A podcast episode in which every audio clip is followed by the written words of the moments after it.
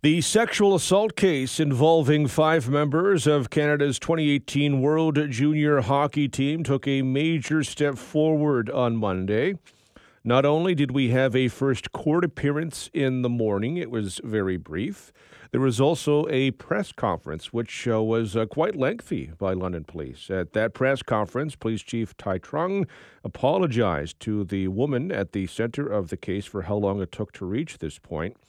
Now, the investigation into the alleged incident in 2018 was initially closed without charges. The following year, it was reopened when police found new evidence in 2022. So, after the events of yesterday, uh, what happens next? Uh, Nick Cake is a defense lawyer with Cake Criminal Defense. He's a uh, also a former Crown attorney and joins us now. Nick, I appreciate the time.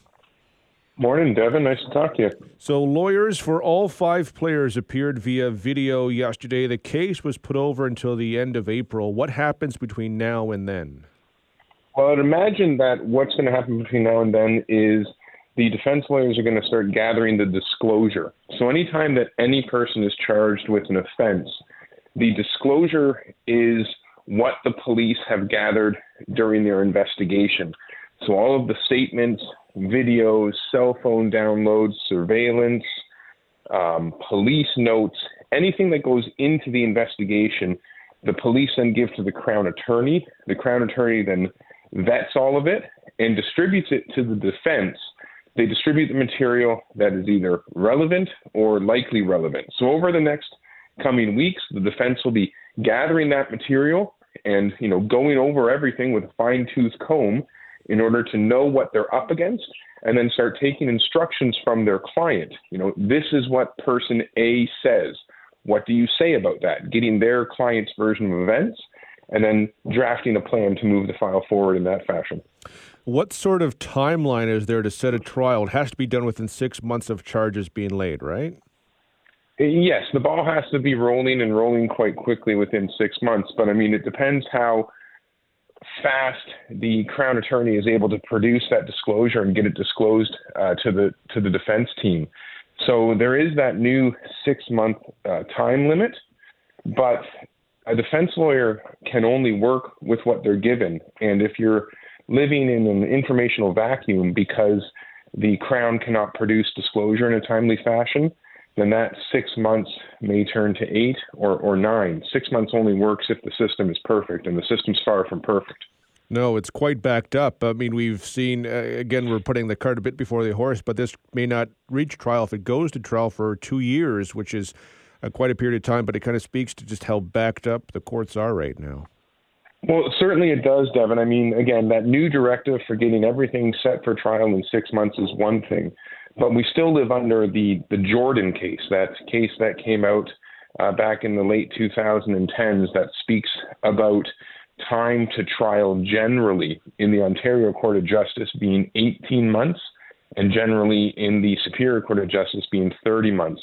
I would imagine, of course, without knowing anything about this case other than what's been reported in the media, that this case will go to the Superior Court. So my assumption or my speculation would be that this will take approximately 30 months to get to trial. Because of the timing, uh, if this does go to trial, would you expect the five players to be tried together? Well, they are. They're they're co-accused, Evan, so they will be tried together at this point in time, unless the defense or the crown brings an application for severance. I don't see the Crown doing that in this case because one of the benefits of running a joint trial is that your complainant only has to testify once.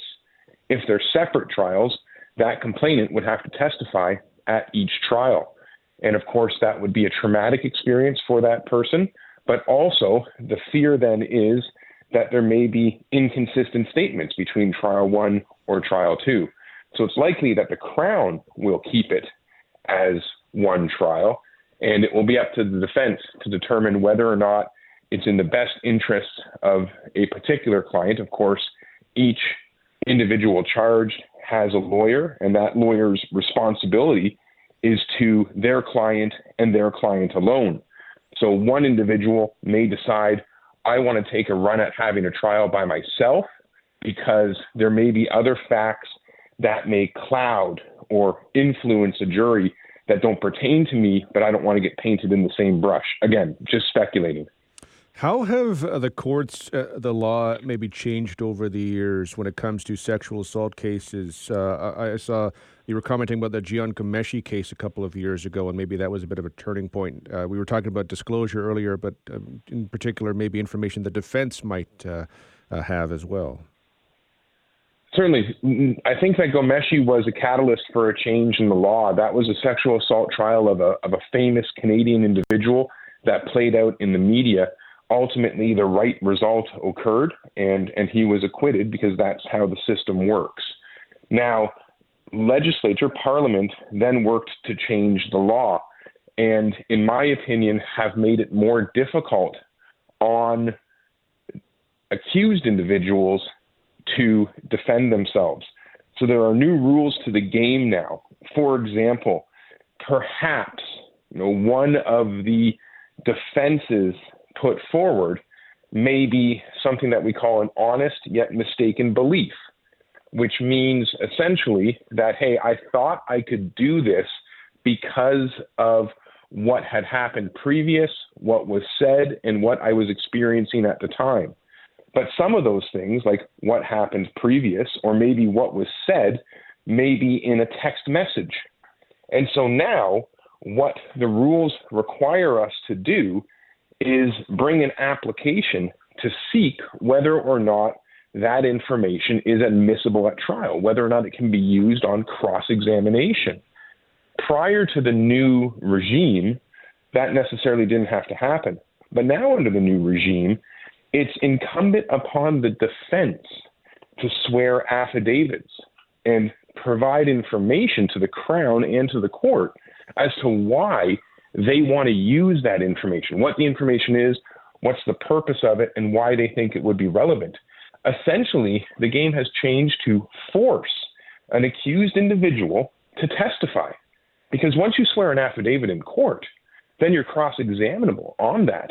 Now, a defendant in any other case has the right to remain silent. You don't have to testify at your trial. But if you want to further something in a sexual assault case to further your defense, you may have to testify and then be subject to cross examination, which flies in the face, one would say, of some of the principles of our charter, although some appellate courts don't necessarily agree with my view. But that's just one example of how sexual assault cases are now defended post Ghomeshi and, frankly, the, the difficult nature of them. It really speaks to how complex this might be and uh, why it might take a little bit longer than uh, people are hoping for some sort of a resolution here. Uh, Nick, we'll follow closely and we'll, we'll, well, I'm sure we'll call on you again. As always, I appreciate your time and your perspective. No problem, Devin. You take care, sir.